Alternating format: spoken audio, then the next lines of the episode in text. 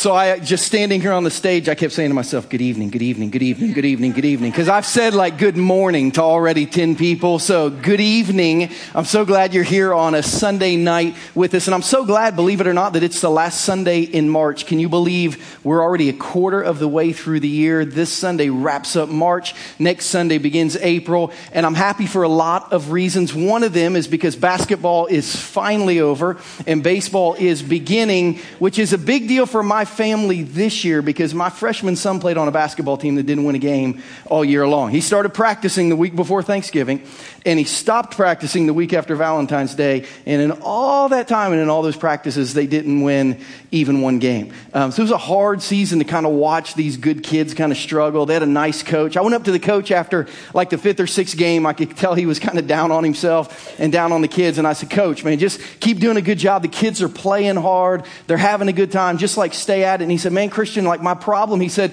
the whole, t-, he said, I have a whole team of threes. That's my problem. I have a whole team of threes. Now, for those of you who don't understand basketball, here's what you need to know. There are five players that play at a time, and a lot of times positions are known by a number, and a number is known by a skill. So a one is somebody who can dribble really good and pass really good. They're called a point guard. A two is somebody who can shoot really, really well from long range. They're called a shooting guard. And then the four and the five are the big guys who are big, who are strong, who can jump high, who are really good inside near the rim. And then the three does everything else.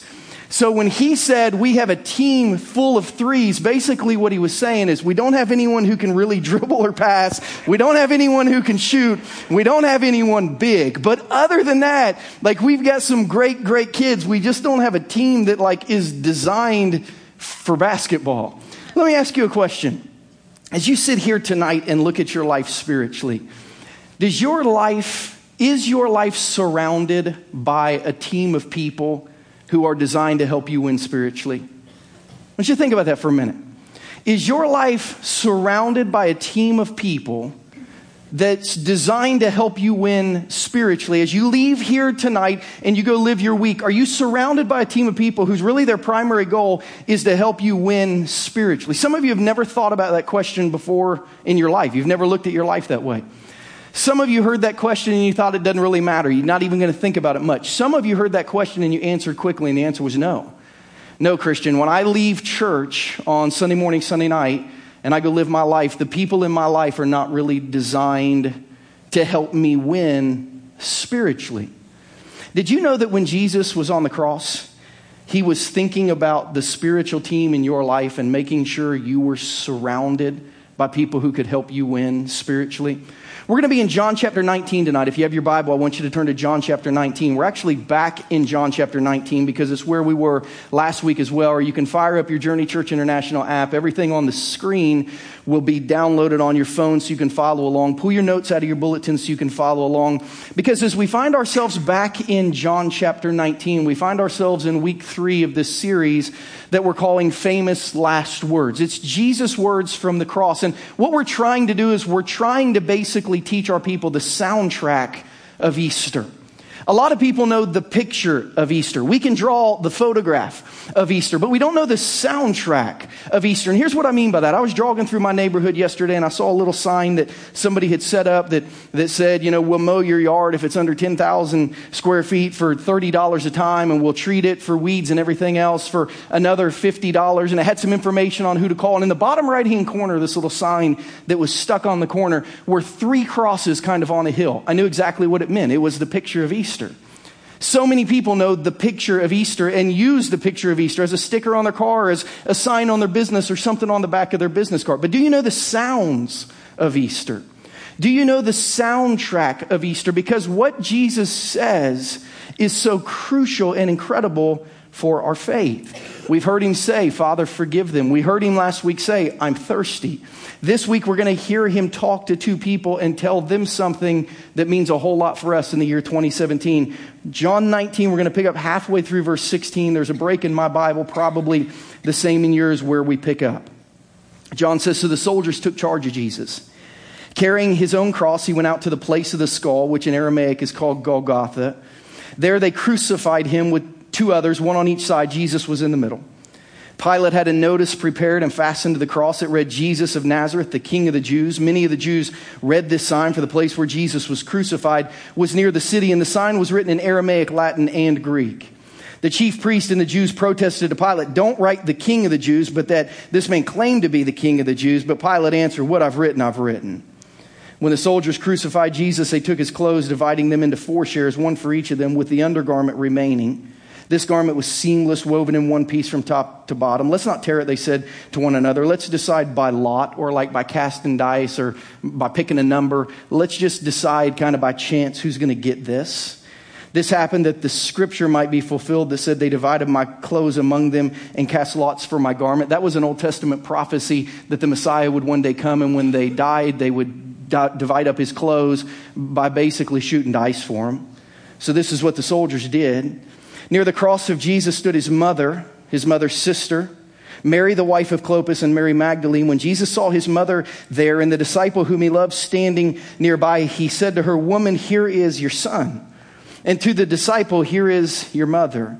And from that time on, his disciple took her into his home. You know, I grew up in a small town in southern Ohio, and my dad was a football coach at a small school where football in that town and the school was a pretty big deal. And he was a pretty good football coach, so people in the town, when we were winning, were nice to us and gave us, um, and gave us things if we were in need of them. I remember one year my dad needed a truck and someone in the town stepped up and gave him a truck. Now, when you live in a poor blue collar town, sometimes the gifts are generous but not great. And we got a truck that, that was a poorer version of this truck.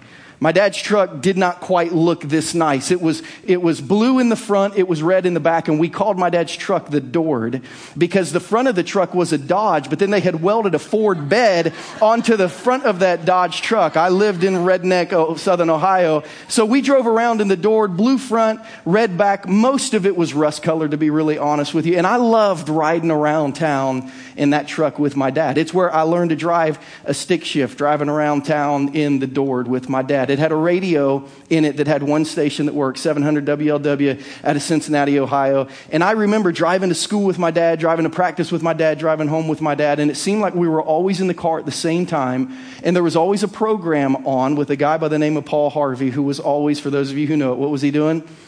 He was telling He's telling the rest of the story. Syndicated radio show for more than 33 years where Paul Harvey would kind of talk about a well known event that everybody knew, but he'd tell some details about it that no one knew that just kind of really made the story even better. And I remember when I think about that truck, hearing Paul Harvey tell the rest of the story.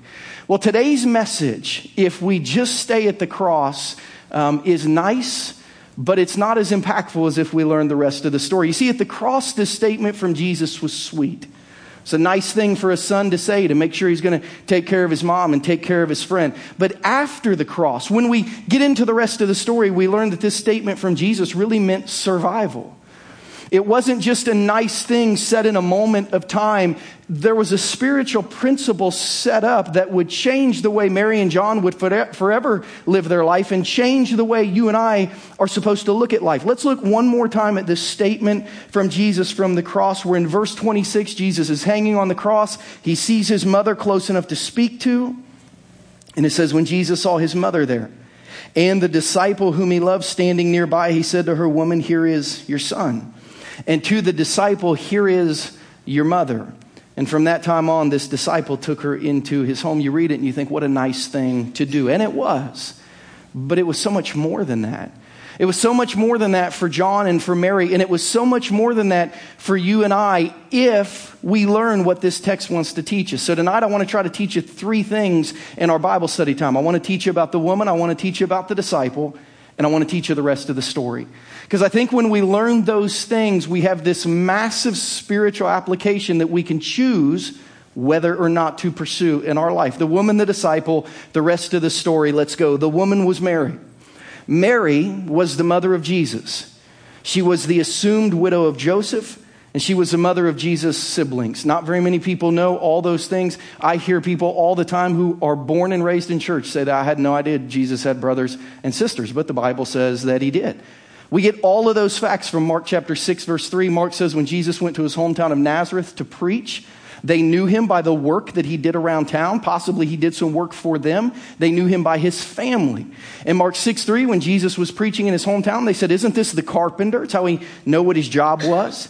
Isn't this Mary's son? The fact in this patriarchal or this fatherly society that someone would identify Jesus with his mother rather than his father tells us that his father probably was not around. We know when Jesus was at the temple when he was 12, his dad was there. Now we see him at 30, his dad is not there. So sometime in that 18 year gap, something has happened to Joseph. Probably in those age where people didn't live sometimes past their mid 30s. Joseph had died when Jesus was young, young enough that people now only knew him by his mother. Isn't this Mary's son and the brother of James and Joseph and Judas and Simon? Aren't his sisters here with us? They said, We know him. We know his mom. We know his family.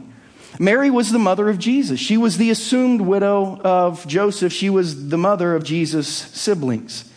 Mary was around the ministry of Jesus. We see her during Jesus' three years of ministry. Sometimes she was outside the ministry of Jesus. But on this day, she was at the cross with her son. So Mary was around the ministry of Jesus. In John chapter 2, when Jesus did his first miracle, he was at a wedding that his mother was the hostess of for one of his relatives. And Mary came up to Jesus and said, You got to help. We've run out of wine. And she was freaking out. She said, Jesus, do something. And we know that he took the water and he turned it into wine, proving himself to be supernatural for the first time for his disciples and those who would follow him. Mary was an integral part of that miracle. She was around his ministry. In Mark chapter 3, though, we see Jesus doing a, a, small group. He's leading a small group Bible study at a house that fills up with so many people that they're out the doors, they're sitting in the windows, they're trying to come down through the roof. His mom and brothers hear what's happening. They think he's gone crazy. So they go to basically say, You need to come home and eat. This is craziness what you're doing. And someone said, Hey, Jesus, you're like your mom and your brothers are outside. Um, they're waiting for you. And he said, You know what? You are my real spiritual family. You are what is priority right now. And on that day, she found herself outside the ministry of Jesus. But on this day, she was at the cross. In an ancient culture, if your husband was gone, your oldest son would take care of you. And if your oldest son was gone, then your next oldest son would take care of you. So in ancient culture, it would have been normal with Jesus gone that Mary would rely on James who was her next oldest son, who wrote the book of James that we have in our New Testament, to care for her. But Jesus didn't look down from the cross and say, Mom, Mom, go make sure James takes care of you. He said, Mom, you're going to go with John. Who was John? This disciple, John. John was the youngest of the 12 disciples. Some scholars think that John was between 13 and 15 when he became a disciple. I want you who, who might have a 13 year old son, think about him hanging around with Jesus and being a disciple with Jesus.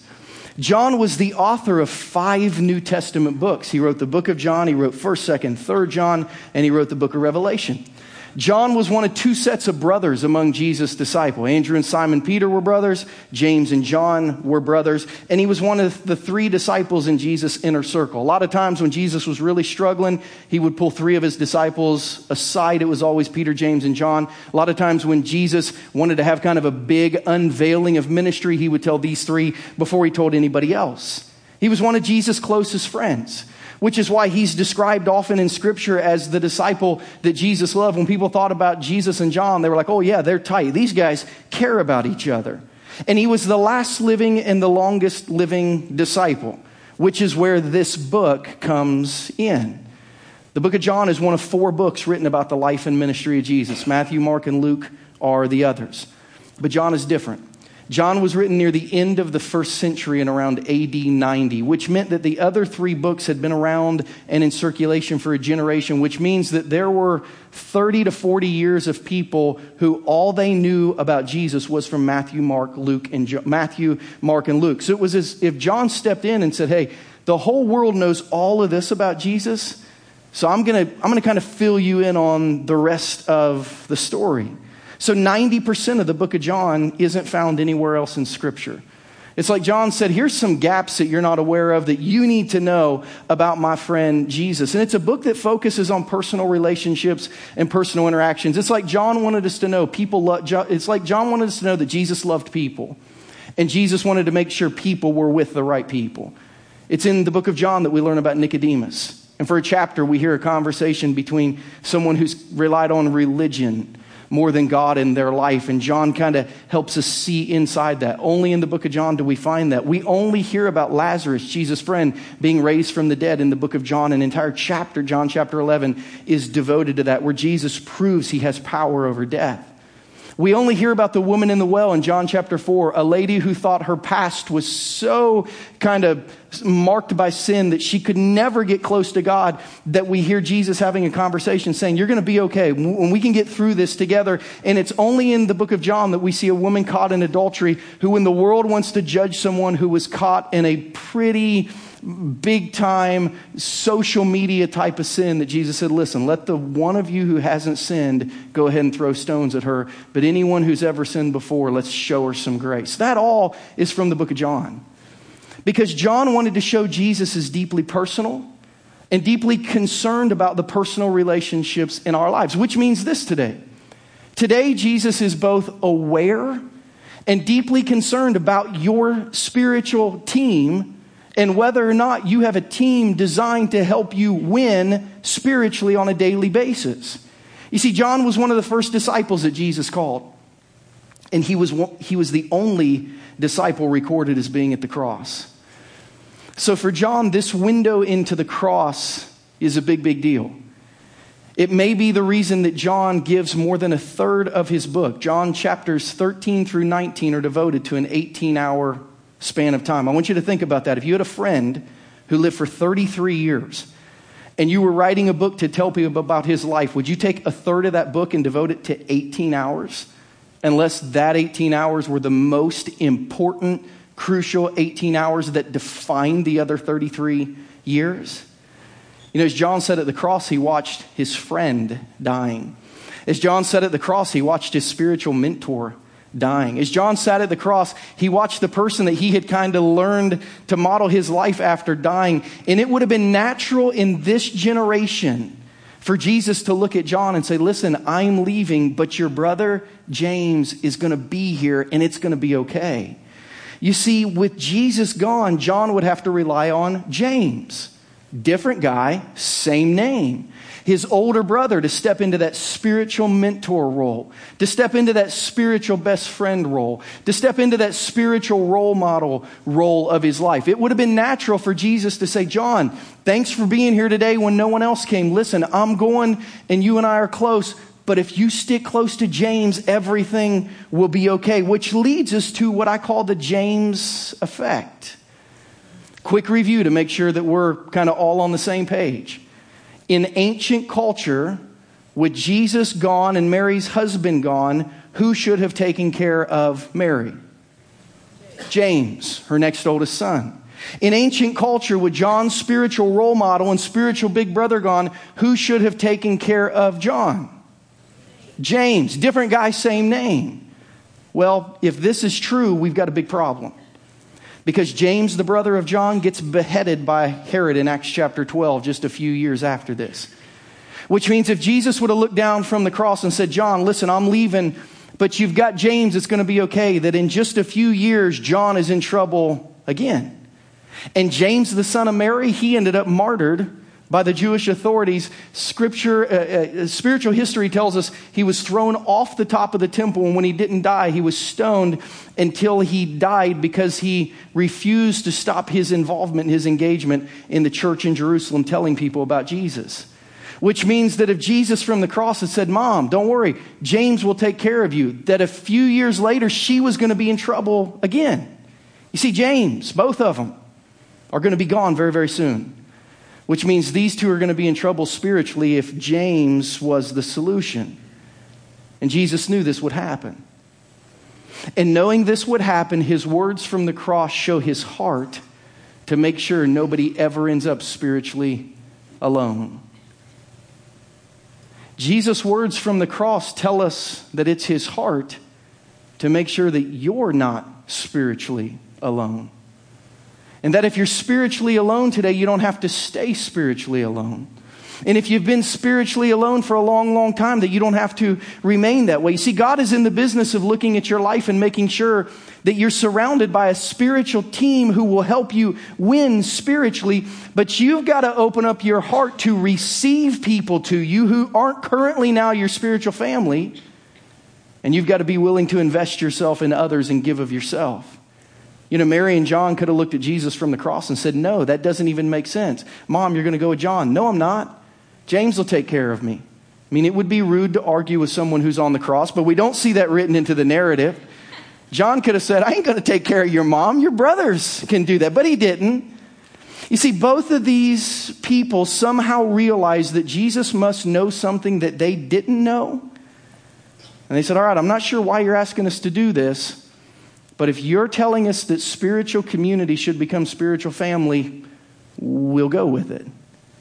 You see, the James effect, when we study this really closely, teaches us that we only live life alone if we choose not to engage with the spiritual family and the spiritual community that surrounds us. You say, wait a minute, Christian, are you saying if I'm spiritually alone, it's my fault? No, I'm not saying that. But I'm saying if you remain spiritually alone, it's your decision. Because Jesus tells us from the cross to look around at spiritual community that can become spiritual connections, that can become spiritual family. If you're without spiritual family, how long has it been? You know, I, I, I, talk to people all the time who come into our church at our Get Connected luncheons and coffees and say, Tell me, you know, what you're looking for in a church. And I, I meet a lot of people who say, You know what, I just want a place to kind of chill out and heal for a little bit. I came, you know, I was really busy in my last church or I'm brand new to church. I just want to sit and learn. I really don't want to serve. I don't want to be involved in groups. Like I, you know, I don't want to get involved in community. I just want to kind of sit and get healthy for a little bit. And I say, you know, that's awesome. Please do that. And maybe that's where some of you are. For six weeks, that's awesome. For 90 days, that probably is very refreshing. For six months, it's probably pushing it. And if you go years and years sitting and listen to sermons but never get into community, that becomes dangerous spiritually. You see, the spiritual truth of solitude and isolation is this brief times of solitude can heal. Need a season off from spiritual community? Get it, those can heal. But extended seasons of isolation can be dangerous. You say, why? Listen to what Solomon says in Ecclesiastes 4 about life alone. Solomon, the son of King David in ancient Israel, who killed Goliath, writing in his memoirs about what he's learned about life, says two are better than one because they have a good return for their labor. If either of them falls down, one can help the other up, but pity anyone who falls and doesn't have anyone to help them up. Also, if two lie down together, they're going to keep warm. But how can one keep warm alone? Though one may be overpowered, two can defend themselves. A cord of three strands is not quickly broken. Christian, why is long term isolation dangerous? Because you're going to fall. Maybe that's the first time you've ever had a pastor tell you that, but you're going to fall spiritually. I'm going to fall spiritually we are going to fall spiritually. And when we get back up, we're going to fall again. Solomon actually says it is, we should have pity on someone who falls and doesn't have any spiritual family around to even notice it and help them up. Why is long term isolation dangerous? Because you're going to have some cold nights. You're going to have some hard nights where the only emotion you can really feel is hurt and pain. And Solomon says, on those nights when you don't have anyone to come put their arm around you, shoot you a text message to see how you're doing, on those nights when no one brings you a meal or even checks in on you, those get longer and colder and lonelier. Long term spiritual isolation is dangerous because you're going to have some cold nights ahead of you. Why is long term isolation dangerous? Because you're going to face attack. Like you know, your marriage is going to face some battles that are really hard. If you don't know that, you haven't been married very long yet. You know, if you have kids, before they get to 18, you're going to face some battles with your kids. I promise you, I wish it wasn't true. It is, and I'm on the very front end of learning that. You're going to have some battles. You're going to lose a job. You're going to miss a payment on your mortgage. Some of your marriages might fall apart. Your parents are going to get sick. Your kids are going to get in accidents. You're going to have some battles that you have to face. And Solomon says, Man, if you get some spiritual family, you're going to be okay. But boy, if you're alone, that's dangerous. Shouldn't have to do things alone. Jesus, I'm going to make sure you have spiritual friends, spiritual family. Let me ask you a question. Can you remember your first friend? Like, can you, can you go back? Can you remember, like, your first real friend? Not the imaginary ones, the real ones. My first real friend was Jeff.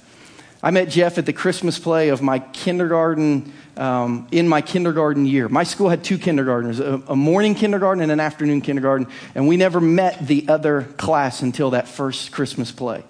And I remember going into school that evening, and the other class was already there, and we'd been practicing our songs, and we had kind of our costumes laid out. And I remember walking into the room and spotting Jeff because he had on a Cincinnati Reds Pete Rose batting glove that he wore that day to the Christmas play. You say, why would he wear that? Because kindergarten boys dress themselves and they like to wear stuff like that. And I remember seeing that thinking, that is the coolest thing that I've ever seen. Because growing up in Southern Ohio, watching Pete Rose get more hits than anyone who ever played before or after him, uh, like that was awesome. And I, I wanted that batting glove. And if I couldn't have the batting glove, I wanted to be friends with the person who had the batting glove. So I remember going up to Jeff and introducing myself for the first time. And then realizing he lived close enough to ride my bike to his house. And he became my first and lifelong friend. Jeff's a guy who I ate more meals at his house than I did at my house. Jeff's a guy that when I would call my mom and say, What are we eating for dinner? and I didn't like it, I'd call his mom and say, What are you eating for dinner? And if I did like it, I would go there. My parents would call Jeff's parents when they didn't know where I was. And just last week, Jeff and I were texting about the NCAA tournament. My first and longest friend. But most friends from elementary school don't make it to middle school. Most friends from high school don't follow to college with you. Most of your college friends are not the most, the closest people in your life today. You kind of have to keep handing off. And at some point in our adult life, we choose to quit handing off and we decide that we'll just be alone. Think about the people who stood with you in your wedding, for those of you who had bridesmaids and groomsmen. When I think about the five guys outside of my dad, my dad was my best man. When I think about the other five, two college professors, one high school teacher, one's in rehab, one's in prison, it's like that tells you who I ran with when I was in high school and college. It's like I look at those guys and I, I wouldn't have made it to that point in my life without those friends. Like they made me who I was and they supported everything in my life. But the next 18 years, I had to find new sets of friends and I had to find new spiritual mentors as I moved from town to town and place to place. I had to keep looking so that I didn't wind up alone. You know, look at the people that I rely on today in my ministry life more than anyone. I didn't even know most of them five to seven years ago, and now I can't get through a week without them. You know, Jesus' words from the cross remind us that God is in the business of providing spiritual family for people. So let me ask again what's your spiritual family look like? Do you have a team in your life that is designed to help you win spiritually? If you say, I'm not sure, or if you say, I don't think so, or if you say, I would like that, tell me what that looks like. I want to close today by giving you a picture of a strong spiritual family. I'm going to really give you some categories and I'm going to leave it to you to kind of fill in the blanks and begin kind of an adventure of trying to find spiritual family and be spiritual family. But I want to say this before I start this. I understand if you're in here and you don't have spiritual family, the number one reason why you won't go looking for spiritual family is you're too busy. You already get too many people in your life. Psychologists tell us that we relationally are, are built like Legos. You know, we've all got some little relational nubs on us, and, and when, that, when that little nub is full, when it has something on it, you can't put another one on it. And most of you are looking at your life saying, you know, I, I, don't care if the, the greatest spiritual family in the world invited me and I don't have another couple hours for another couple people in my week. Like my life is full relationally. I get it. My question is, are they all threes? You say, my team is full. Okay, but are they all threes? Your team is full, but is it a team that can help you win? Your team is full, but does it have people that will challenge you, that will love you, that will comfort you, that'll look after you? To have people that'll come to church with you. Does it have people that will pray for you? Say, my team is full. Okay, but if they're all threes, it doesn't matter. So I want to show you today what a strong spiritual family looks like. I believe these members of a spiritual family are non negotiable if you want to get strong and stay strong spiritually. Number one, a spiritual father and mother. When you hear that phrase, spiritual father and mother, do you have a name that you immediately write into the blank? I have been saddened today. I've preached this message three times, and I've met with people after I've preached this message three times. And I have heard from some of the highest level Christians and leaders in our church after this message Christian, I have never had a spiritual father and mother, and I don't right now. There's some people in this church that have never had a spiritual father and mother. Some of us, like me, we're real lucky. Uh, we're real lucky because our biological mom and dad were our spiritual mom and dad too. If that's you, that's a gift. But even as we transition life, if you live in a different city like I do, my parents live in Chicago. I need a spiritual father and mother in Kansas City. Some of you, your biological parents not only aren't your spiritual parents, but they think you're crazy for walking with Jesus because we have so many first generation Christians in our church. You need a spiritual father and mother. Can I say this to those of you who are in here and you're over the age of 50? Can I say something to you? Thank you for coming to our church. Do you realize how important you are in this church? In a church filled with couples in their 20s and 30s and young 40s, do you have any idea if you're 50, 60, 70, how important you are in this church and how much we need you? Not just in our church, but in our lives. Do you know we need your wisdom? We need your life experience. We need your friendship. And we don't just need you sitting, like listening to the message. We need you to come early. We need you to serve with us in ministry. We need you to learn our name and we need you to get to know our families. And when you hear us talk about how hard it is, we need you to look at us and say, It's going to be okay. I did this. It's going to be okay. We need you to come to our small groups. And when you hear us talking about the hard week we had with our young kids and our teenagers, we need you to look at us and tell us your story about that week in your life and how your kids today are successful and everything's going to be okay. Like, we need you. Thank you for being in our church, but be in our lives. Thank you for putting up with our craziness. Thank you for putting up with our jeans and our drums and, you know, people on the stage that wear like a hat like it's snowing, but even though they're inside, I know that all that's like crazy to you. Like, man, what is going on with these kids? Thank you for putting up with us. We don't know what we're doing. We need you. We need spiritual fathers and mothers just to love us and be in our life. We need spiritual brothers and sisters.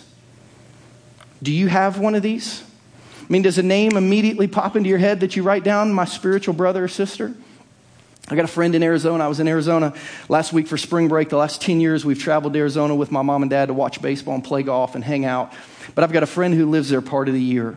We've gone to his house every year now for 10 years to have dinner while we're there. And he did what he's done for 10 years. Before we left, he pulled me aside, said, How you doing? And he said, Can I pray for you? And he just stopped and he prayed for me. He's not a pastor. I don't even think he's a Sunday school teacher. He's just a great Christian. He's a great spiritual brother. And he just prayed for me. Do you know that he never calls me on the phone without praying for me before we get off the phone? And regardless of where we are, that he never lets me leave. I, I'm the pastor without praying for me. Man, that's a spiritual brother. You have one of those?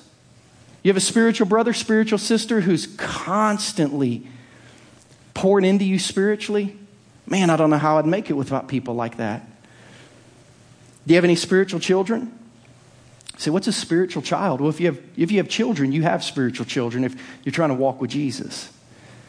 But spiritual children, it's somebody or a group of somebodies who are a spiritual generation behind you that you've committed to lead and to love and just to watch out for and just to make sure they're going to be okay. Brandon's one of the guys who leads worship. He was singing right here. He and his wife are going to have a, a baby in two weeks, their second baby. Man, having babies will change your life. Having spiritual babies will change your soul. You know the second greatest experience of your Christian life after maybe after after becoming a Christian personally and maybe your baptism, you know the next greatest spiritual moment of your life? It's when you tell a friend about Jesus and they say yes. Or you invite a friend to church with you, and at the end of the service, you feel them raise their hand or you see them stand up and you have them tell you, I said yes to Jesus and I want to follow him. Something happens inside your soul when you birth a spiritual child and someone becomes alive spiritually and you realize you get to be a spiritual parent now to this spiritual child. Do you have any spiritual children that you're working on? That's why we love Easter at our church. We love Easter because God produces babies at Easter. Like, Easter is a time where people come alive spiritually. Do you know a recent survey said nearly nine in 10 people who do not go to church and do not call themselves Christians will go to church on Easter Sunday if someone will invite them? What you think about that? Nine out of 10 of your friends who don't go to church and who don't even know Jesus would, would be open to going to church with you on Easter if you invited them. Let me go one step further in the series. Half of that 90% said they're actually hoping someone will invite them to church on Easter Sunday because they believe on Easter you should go to church like they believe on Christmas you should open presents. They see everyone doing it but them, and they're hoping someone will invite them. Like they're watching all their Christian friends on Facebook and they're hoping someone will say, come with me because they want to buy new clothes and they want to go to church and they want to be able to share their Easter. They don't want the whole world talking about Easter but them. So they're actually, if they knew how to pray, they'd be praying. But on the inside, they're watching you and realizing that you're Christians and you go to church and they're thinking, man, I hope they'll invite me this year because I want to go. I just don't know where to go. I don't know what time to show up. I don't know how to dress and I don't want to go by myself. But man, if somebody would invite me, I would love to have Easter like everyone else has Easter. So, what spiritual children are you working on seeing get a new spiritual life this Easter? Man, don't let that week go by. And then you need spiritual friends. You know, I put three lines here because Jesus had three Peter, James, and John. They were an inner circle of four among their disciples, Jesus and his three friends. And here's a unique part of this list right here this is not Christians who are your friends. Everyone might have two or three Christian friends. This is a group of four, an intentional group of four that says, hey, let's be in each other's life to make sure that we are our spiritual best with each other. Like, let's commit to each other that our friendship is going to be based on who Jesus is in our life and what Jesus wants out of our life. So, how do I know if I have friends like that? If you have friends like that, your list of three will include three people who write your name down and the other two that you have. Like all four people will all write the exact four names if you have a group like that. And you know what? When I made this message last month, I didn't have a group like this. As a pastor of the church, I got a lot of Christians who are friends. But I thought, I don't have, I don't have anyone who's going to write my name down. Because I, I don't live in a group of four intentional friends who have committed to help one another be all who Jesus wants them to be. So as, as I looked at this, I thought, I can't preach this without pursuing this. So I texted three guys in our church that all live within about five minutes of me. I basically said, I'm preparing this message, and I realize I'm kind of lacking this thing in my life. I don't have any friends like this. So, like, do you want to go out spiritually? Circle yes or no. Like, I literally put on the text, circle yes or no. Two of them were technologically savvy enough that they literally sent me back a picture that had a yes and a no, and they circled yes. One of them, like me, doesn't know phones, and he was like, Man, um, I, I absolutely will do that. And he said, And I need that. As a matter of fact, all of them not only said yes, they said, Yes, because I need that. You know, I know most Christians don't have spiritual friends because we get busy, and I, I didn't. But man, as a pastor, I got three people now. I mean, talked to one of them today in the hallway. They're like, when are we going to get together and just check up on one another? So I know, let's make it happen. Let's live to be all in with what Jesus is doing in our lives. You know, if you don't have any spiritual family, you just, you just got to start somewhere. This week on our, our podcast, um, if you subscribe to our podcast, remember because of our limitations here, we started a podcast called Activate, which is basically an extra 20 minutes of stuff from the message that doesn't get said on Sunday. Pastor Brandon, who kind of hosts the podcast, and asked me this question Christian, if you don't have any spiritual family, where do you start? Like, which one's the most important? So I take about seven minutes to answer. If you're a man, do this. If you're a woman, do this. If you're a single adult, do this. And here's why I would start there. So I would encourage you, if you get a chance this week on the way to work, listen to the podcast. But the bottom line of it is this you have to have a spiritual family. Because if you don't need it today, you're going to one day. The James effect tells us that. You see, if we could see our future like Jesus sees our future, including the reality of our losses and our tragedies and our Jameses that are there and then they're gone.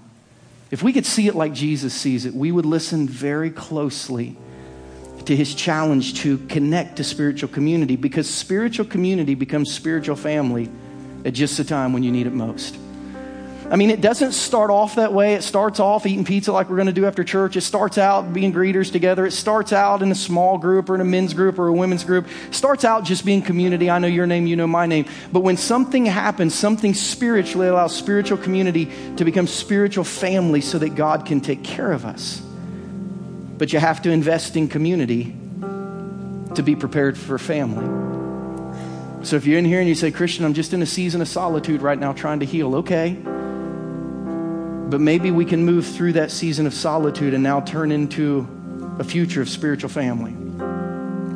If you've been in our church a while, if you're brand new, this is probably not for you unless you feel open to it. But if you've been at our church a while, you've had a season of rest, and you've not let, leaned into community, I, I, I want to challenge you with an action step today. I want everyone right now to just reach inside your bulletin and pull out this card that says small groups. Now, even if you're in a small group, I want everyone to do this because there's someone sitting in your row who needs to do this, but they're going to be embarrassed to be the only one reaching for their deal. So, everyone do it. You'll minister to someone by doing this because it'll give them freedom to pull theirs out and look at it as well. If your season of rest, of healing, and of refreshment has come to an end or a good enough end, then it's time to say yes to community so that when the time is right, your f- spiritual family's already in your life. I'm going to ask you before you leave today if you don't have spiritual community at our church to fill out this card, your name, your email address, and to check one of these groups and say, I will put myself in spiritual community knowing that one day I'll need spiritual family. We have serve groups. Say, what's a serve group? They meet like 15 minutes before church on Sunday morning, serve a little bit, and then they're gone. It's the fastest way just to get to know community. We have small groups. Those are people who hang out at each other's house, Panera, Starbucks, whatever. They're groups that meet throughout the week to just talk about what they're learning, what's going on in life. All of them, almost all of them have childcare provided. You might be ready for something like that. There are grow groups that are just really about reading extra books, getting real deep in the Bible, holding each other accountable. If you say that's what I'm looking for in a church, you can check that. But I want to challenge you if you don't have a spiritual family, if your life is not built to have a team that wins, it's time to start looking for some teammates. And this is the first step in our church to do that. You say, why would we do that? Because of what happened to John and Mary. You know, if we keep reading the story of Jesus and his church, we read a verse in Acts chapter 19, verse 10, about a church in Ephesus. It's in modern day Turkey. And in Acts 19:10, the statement is made that everyone in Asia, which basically was the known world at the time, everyone in Asia heard about Jesus from this church. And you read that and you think, there's no, like, that's hyperbole, there's no way. But maybe, just maybe, that became the place everybody went. The Apostle Paul started that church. He then turned it over to a young guy that he was mentoring. His name was Timothy. When Timothy left that church, history tells us that the Apostle John moved to Ephesus and he pastored that church for 25 to 40 years. And he took Mary with him. Which means 25 years after Jesus had lived and died, and the books had been written about him, and people were curious about Jesus and who he was that means that his last living friend and his mom lived in the same place and did ministry together. You know, if you go to Ephesus today and fly to Turkey, that you can go to a house that tradition holds is built over the site where Mary, the mother of Jesus, lived and did ministry while with John in Ephesus. You start to think about that and you think, you know what? I believe no matter where I lived in the world, if I could go hear one of Jesus' friends preach, I would figure out a way to get there. You know what? It actually makes sense that if Jesus' mother were holding a Bible study or was available to say hello to over a cup of coffee in the entry area after church, I would probably do everything in my power to get there. It actually makes sense that maybe in this place, all of the known world heard about Jesus because of this spiritual family that was put together at the cross who leaned into each other and lived for each other. Could you imagine the impact if our church would do that. Can you imagine if 50 to 100 years from now it was said that everyone in your neighborhood heard about Jesus and what spiritual family looked like because you and a few of your friends got together and lived life differently. As spiritual mothers and fathers and brothers and sisters, as spiritual friends, can you imagine if your whole neighborhood would say the way they live life is just different? And everyone heard about how Jesus' followers loved one another because of your spiritual family. That could happen if you would choose to apply with courage what you've learned today. Would you consider that while we pray?